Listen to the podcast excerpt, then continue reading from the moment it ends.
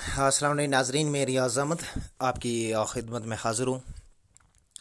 بات کرنا چاہوں گا آج بلاک کلاروس کے حوالے سے بلاک کلاروس کی ذیشور عوام سے۔ ایک مدبانہ گزارش کرنا چاہوں گا کہ حال ہی میں کافی سارے الیکشنات ہماری زندگی سے گزر چکے ہیں۔ کافی لوگوں کو ہم نے الیکشن میں سپورٹ بھی کیا یا کرتے چلے آ رہے ہیں۔ یہ جو انیس سو سنتالیس سے ایک سلسلہ چلا آ رہا ہے، جمہوریت نظام کا، وہ کسی نے کیا خوب کہا ہے؟ ناداں یہ طرز حکومت ہے یا انسانوں کو گنا جاتا ہے، تولا نہیں جاتا۔ یہ صرف حد یہی محدود رہتی ہے کنڈیٹ کے جیتنے کے بعد۔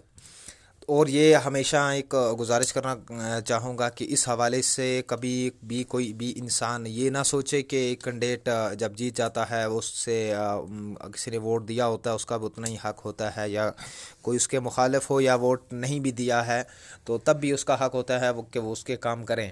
پھر ہم ایسا کبھی سوچ لیتے ہیں کہ کوئی کچھ بننے کے بعد یہ ہمارا کچھ بگاڑ سکتا ہے، نیور، ایسا کچھ بھی نہیں ہے۔ کوئی کچھ آپ کا نہیں بگاڑ سکتا ہے۔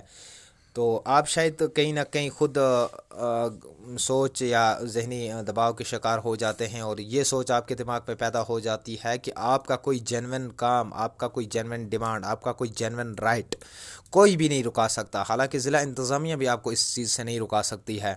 جب آپ کا بچہ پڑھے گا تو ضروری بات ہے کہ وہ نوکری بھی لگے گا۔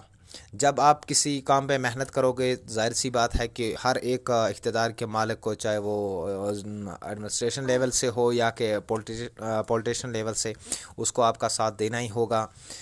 جائز تو جائز ہوتا ہے، جائز پر ہر ایک انسان ساتھ بھی دیتا ہے، لیکن ایسا نہ کریں برائے مہربانی کہ جو جیتا ہے اس کے سامنے جھکنے کی کوشش نہ کریں۔ شاید یہ ہم لوگوں کے لیے گوارا نہیں ہے۔ یہی رجحان، یہی ہمارے حرکات سے ظاہر ہوتا ہے کہ جو بھی جیتا ہم نے اسی کو ماتھا ٹیک دیا اور ہم تعمیر و ترقی میں کافی ناانصافیاں اپنے ساتھ خود کرتے چلے آ رہے ہیں۔